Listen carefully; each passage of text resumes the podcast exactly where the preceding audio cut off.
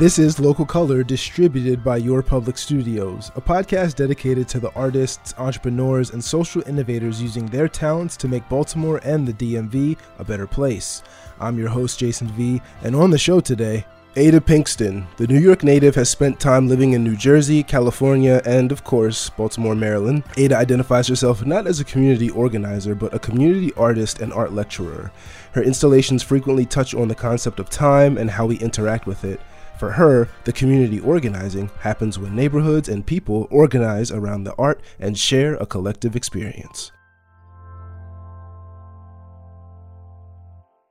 I'd like to start today's episode by congratulating the finalists for the 2022 Janet and Walter Sondheim Art Prize.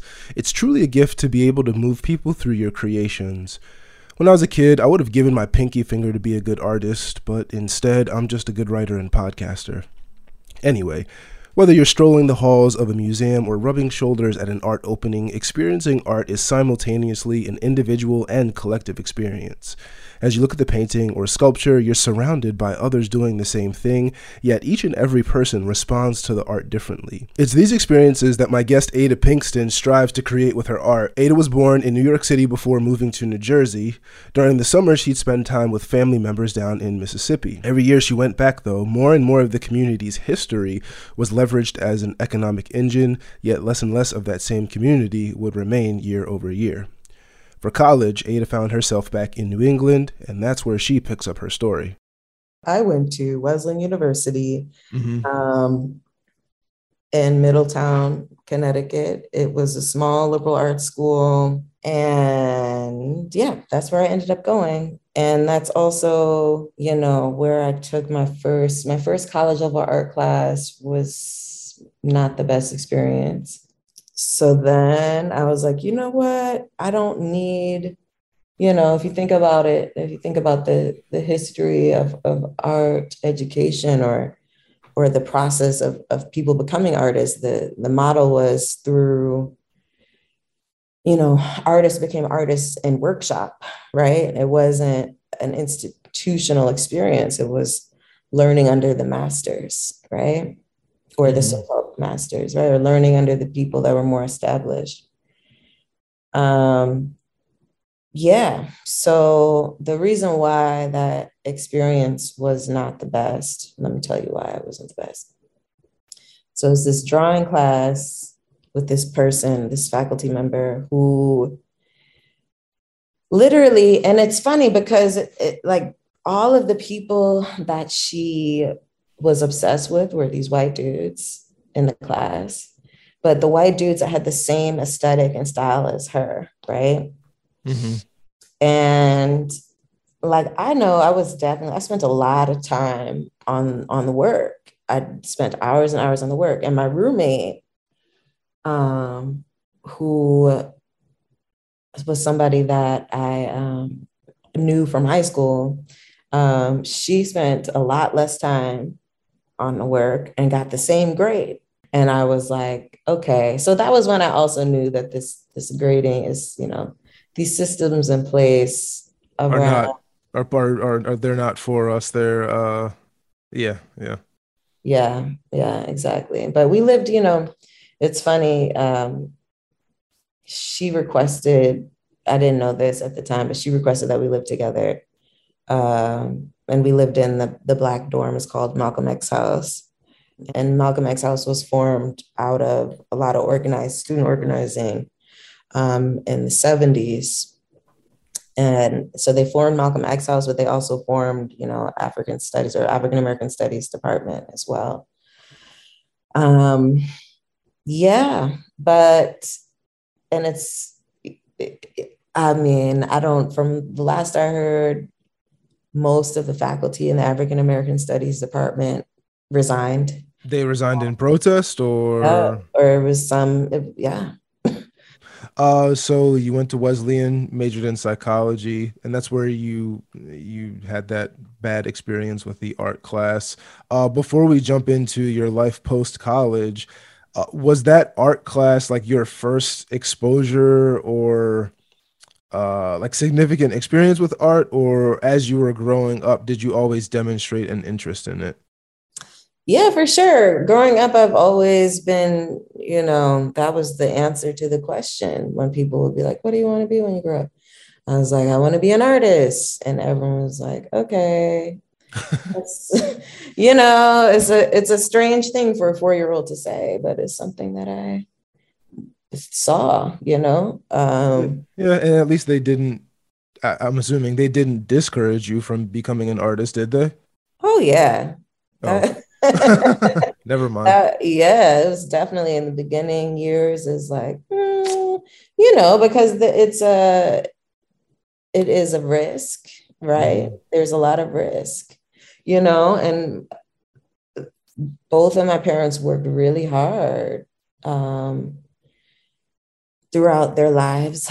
Um, and there's a fear of, okay, you know, the, the trope of the starving artist of course, yes. you know, um, and that's that's not a trope. That's a reality too, right? So, um, yeah, I ended up continuing. So from the time I was four, I wanted to be an artist, and then there was a moment, and I'll never forget it, when my sixth grade art teacher called my mother in she was like, I need to speak to your parents. It's really important. And I thought it was for something wrong. Like I did something wrong, of course.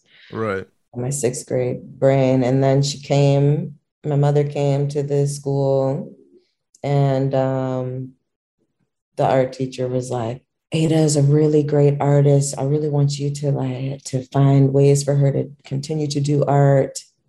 Um, so it's you know and she gave her some recommendations uh, and there's this place called the art students league and the art students league they you know they have classes on the weekends um, and i was like they this middle school student taking figure drawing at the art students league and then what ended up happening was one day i came home with one of the drawings of the people you know yeah. And then it was this man, happened to be this man, you know, this naked. And then my mother was completely freaked out and um, didn't go back. Mm. There was no, mm. there was no, there was no going back to the Art Students League after that. Um, but yeah, so I've, I've been, I feel like there's always been a pull for art for me. So once you finished college, um, and you got into the work world in the research that i've done on you your profile lists you as a multimedia artist a community organizer art lecturer and uh, even you said a few minutes ago you were a teacher you taught i think middle school and high school um, which of these titles or or like professions came first or do you feel like they all happened at the same time yeah, um, that's a good question. So basically, you know, my background is in psychology. So after undergrad, I was doing a lot of temp work. Mm-hmm.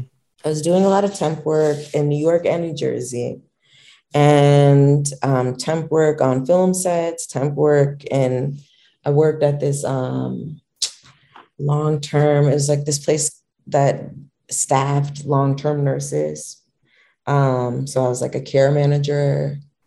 Um,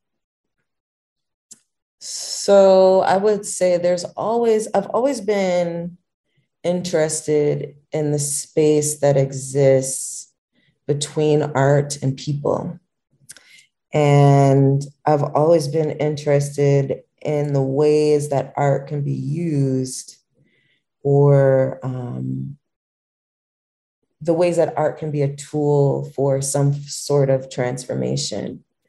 Um, so when I, so after undergrad, I was doing temp work in New York, New Jersey, and then I, so started, so the beginning of my undergrad career, undergrad, um, you know, educational experience was 9 11, September 11th, 9 11. Then the end of my undergraduate experience was Katrina. And both of those experiences, I would say, um, made it impossible to ignore the ways that humanity can can be can be an ugly experience or the human experience can be an ugly experience because of the way that power structures play out right mm-hmm. um, so i applied so when i heard after katrina happened um, i wanted to go down there and the freedom schools were the only schools that were open at the time. And what are um, the freedom schools?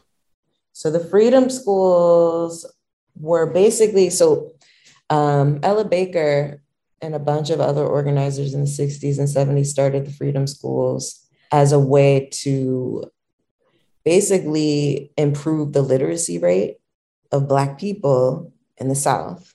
Mm-hmm. And they started this um, at a time when, you know, the voting rights, uh, once the voting rights of Black people in the South were, you know, once people became enfranchised and full citizens of the US, um, a lot of the states created these, these, um, these reading tests, or some of them were absolutely ridiculous, right? Um, but the Freedom School was meant to make sure that um, people could pass these tests in order to vote, right? That's one element of it. But then the other element element of it was one was to make sure that um, people could read, right? Literacy was uh, was a problem at that time. But then guess what? 1992, there's some testing done that demonstrated the literacy rates between African American children, um, you know, and different races of children in the U.S. It was still still the same gaps, right? Mm-hmm. Same gaps in literacy rates. So in 1992, um, the Children's Defense Fund was started, and they reinitiated the Freedom Schools nationally with the intention of creating a, um, a culturally relevant curriculum, right? To make sure that, um, you know, African American children could be, would be at better literacy rates, right? And when I say culturally relevant curriculum, I mean like reading books that were more relevant to the experience of the of the students in the classroom, right? The freedom schools were the only schools that were open at, right after Katrina. And, you know, I emailed them. And also, you know what? This is the thing. In retrospect, like I probably should have just gone down there. so obviously they were not responding to anybody's emails. But the place that did respond was uh, the Freedom School out of the Third Baptist Church in San Francisco. I ended up going there to teach. And it was kind of, you know, it was kismet in a lot of ways because I made friends with people. I became really close friends, you know, chosen family really, who live in the San Francisco Bay Area and made friends with them um, from like my undergrad years. And they would hook me up with housing. And yeah, so that was how I ended up in the San Francisco Bay Area working for the Freedom School at the Third Baptist Church. So the Freedom School was in in New Orleans, and then that's where you met the the people that you would end up in the Bay Area with. No, the Freedom School is Freedom Schools are national. Okay. Freedom Schools are national. So I basically like sent emails right after Katrina. I sent these emails because I wanted to work at a freedom school. Okay. In New Orleans, but the only one that responded was the one in San Francisco. Oh, okay. I see. That makes sense now. Gotcha. Gotcha. Yeah, that was only, and I was like, okay, well, I have, you know, I've chosen family there, really. Um, yeah. And also, it's close to Mama Dolly, who's also my blood family, mm-hmm. or closer to Mama Dolly, who's um, um, she's in Los Angeles, and I have, you know, family in Richmond too, Richmond, California, not Richmond, Virginia. Um, How did you end up becoming like the a, a, multimedia artist and a community organizer? If you could just give like a just like a brief summary of how you came to those uh to, to those titles as well? I wouldn't say I'm a community organiz- organizer. I would say I'm a community artist and like a cultural organizer, right? Okay. Um, but when I was in San Francisco, the some of the artists that I worked for were basically that, right? Like they were community arts organizers. One of them created this space, this really beautiful space uh, in the mission um, called the Red Poppy Art House. It was basically a space where it was basically their personal studio that they opened up to community. Um, and the way that they kept the lights on was by keeping the doors open, literally. So uh, they every weekend would be um, a jazz or any type of music performance on Friday and Saturday nights, and they charged sliding scale at the door. But then they also did this thing called the Mission Arts and Performance Project mm-hmm. that was um, a bi monthly event where literally people will open up their living rooms to show art, people will open up their garages to show art. There would be like some street corners with art on it. And it was like every two months, it would be a map and people could walk around and crawl, you know, and see different uh, creative expressions um, or different types of creative expressions from poetry to music to to painting. Um, but I was the coordinator of the family arts program there. Mm-hmm. And family arts was literally ages from like one to four um, on the street corner. And we would paint every Saturday. And it would, you know, this neighborhood is a neighborhood that now, you know, because of the tech industry and, and gentrification, a lot of um, a lot of the original neighborhood is gone.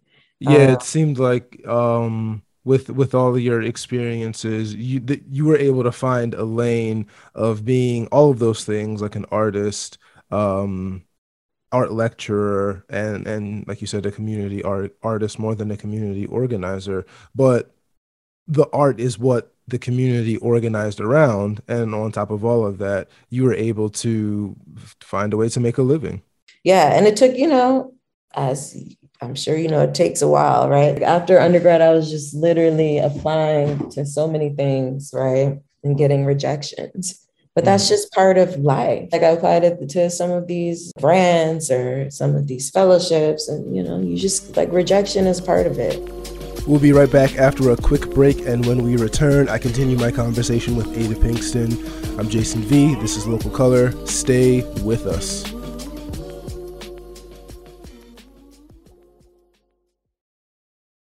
Hey, I'm Jason V. This is Local Color, and before the break, my guest Ada Pinkston described her experiences working and living in San Francisco and developing community based art programs. In 2011, she moved to Baltimore to attend grad school at MICA, but that was her second reason for leaving San Fran. The first reason was love and a relationship, and Ada found a home in Baltimore. Though she's received several grants and prizes to expand her portfolio and continue her career, Ada says she wants to leave space for Baltimore based artists looking for their shot. As we continue our conversation, Ada gives expert advice on the worst part of applying for a grant getting rejected what's advice you'd give to someone who is like continually getting rejected or they haven't even applied to grants because they're afraid of the rejection? Keep your head up and keep going. And also think about how you can do the work that you propose in a way that is like maybe like a test or smaller scale so that the next time you apply you have some type of template um, that the the person or the, the review review panel can see. Also, I would say get feedback as much as possible. Like if somebody or if a institution or if some type of um, opportunity rejects you, email them back and be like, excuse me, I'd love to get some feedback also think about what are the small victories that you sometimes, you know, a lot of times we have a tendency to focus on the negative, but like, what are the positive and how to center that? Maybe applied to three things and didn't get them, but out of that application, the the moment of synthesizing your ideas and thoughts is a small victory. I actually like the way that you frame that as a like even if you're getting rejected, that could still be considered a small victory because the like the fir- like the first time you go out for a grant, you're probably going to get rejected. But the fact that you sat down and put together the application and really thought critically about putting um, your ideas and your thoughts and your feelings out there and committing it to paper for for uh, a review board is definitely nerve wracking, especially when you send something off and you're just gonna wait to hear back from them in like a few weeks, or you're always checking uh, like checking the email, checking your mail and stuff like that. Um, but I think framing it as a small victory is a good way to to look at it because even when you do get that rejection, the next time you go at it, you're that much more prepared and you just basically keep on refining your process until you finally get that grant or until you finally get that yes. Yeah, that and also I have to say in the age of social media that we live in, like we're all we're constantly comparing ourselves to other people. Mm-hmm. And I think that, you know, the that kind of sometimes makes the rejection of you know, not receiving a grant sting a little bit more sometimes. Um, so I also would say like maybe unplug a bit and like reground and recenter too. yeah, one thing, one little uh like piece of advice that I can offer people when it comes to that. I still have Instagram because I just use it for the podcast. But what I did was I turned off my notifications. Like when people post or even when somebody sends me a message or something, I'm not notified of it. So it keeps me off Instagram and doing like the the compare comparison uh Olympics where you feel like you're not doing anything with your life and then you are able to kind of focus more on what is important uh what's important for you. Can you talk about uh, some of like the recent programs or performances and exhibitions that you've been involved with um, in Baltimore and, and other cities? Yeah, um, this past year was kind of amazing. Um, I made an augmented reality monument that honors the life of Biddy Mason, a woman who was um, enslaved when she arrived in the state of California, but then she died a millionaire in the 19th century. Her story is quite remarkable in that it, you know, it's really is a story of of survival, resilience, like really flipping the script, right? Um, and she walked. So basically, she walked from the so from the state of Mississippi to California because the people that enslaved her were um, they were Mormon, right? So there, there was this whole movement of Mormons. That's why all the Mormons are in Utah. I don't know if you know this, but a lot of the Mormons are in Utah mm-hmm. because their leader, like at some point in the mid 19th century, the leader was like, they were like, we need to move west. But by the time most of them got to Utah, they were done. Most because you know it's a very long journey, um, different time. You know, people a lot of people got sick, etc. Um, but he actually wanted was like let's go further west. But at the time, the state of California had not been established as a slave state or a free state. So her, she, and a bunch of um, the other people that she was enslaved with petitioned the state of California court to um, basically become liberated, to become free. And that court case, her, the court case basically was the one that um, determined that that the state of California was a free state. So after she became free, she was a midwife. She was skilled, and because she was so skilled, she was able to charge a lot for her her skill. And she ended up buying parcels of land in downtown Los Angeles. Um, and yeah, and then literally died a millionaire. Yeah. yeah, so it was an augmented reality monument that was made in collaboration with Los Angeles County Museum of Art and okay. Snapchat. Oh, okay, cool. And so that people could they could like um hold up their phone with Snapchat open and like with the camera scan the monument or they would they would see it through their phone? Yeah. Do you have any installations or anything similar uh here in Baltimore? I do not now. I've done these series of performances at the sites where Confederate monuments were removed or where they used to be. That's literally part of a lot of my a lot of the work that I've been doing over the past 5 years. Right now I have no shows coming up in Baltimore. Stay tuned. okay, and uh, that was going to be my final question: is what's coming up next for you? So you don't have anything planned in Baltimore. Is there anything that you can talk about or, or hint at that you're working on? Um, well, I'm gonna be in the biennial in Morocco, the Moroccan biennial, and um, and that's in November. And what is the biennial? So every two years they do this. It's a fair. It's an art fair of artists, um, and this is something that I applied to um, and didn't expect to get it, and then I got it, and I was like, oh snap!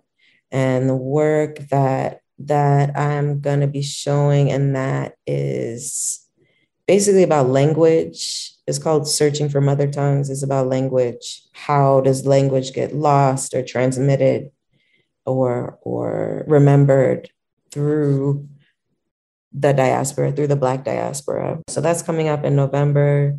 Also, going to be in this group show in Maine it's called Form and Gesture. The name of the show is Form and Gesture. And it originally was at the Goucher Galleries in Towson. And now it's going to be at this place called Interlock in Thomaston, Maine. And that's opening August 25th. Okay, August 25th. Um, through October 8th. Another thing that's coming up is this conference called Invisible Architectures that I am co facilitating with my um, colleague and collaborator, Kalima Young. Mm-hmm. And we are facil- hosting this conference at Towson University. And it's about how to work through the archival silences that most universities have in the mid Atlantic, but then also how do we use art to fill those gaps, fill the gaps in those silences.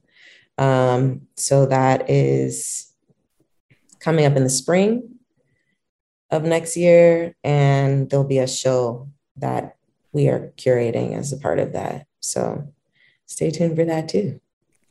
Awesome. Well, it sounds like you got a packed uh, event calendar, especially if you're going to be traveling internationally in um, in the fall time. So uh, I think that it's going to be a fantastic experience for you, and uh, I wish you the best of luck. Well, thank you. I appreciate it. That was community artist and art lecturer Ada Pinkston. Follow her on Instagram at a pinkstone. Hopefully, she documents her journeys in Morocco this fall. Thanks for listening to today's episode of Local Color. The podcast is hosted and produced by me, Jason V. The podcast is distributed by Your Public Studios. New episodes of Local Color will be released the second and fourth Wednesday of each month. Please subscribe wherever you get your podcasts and leave us a review. Learn more about Local Color at WYPR.org.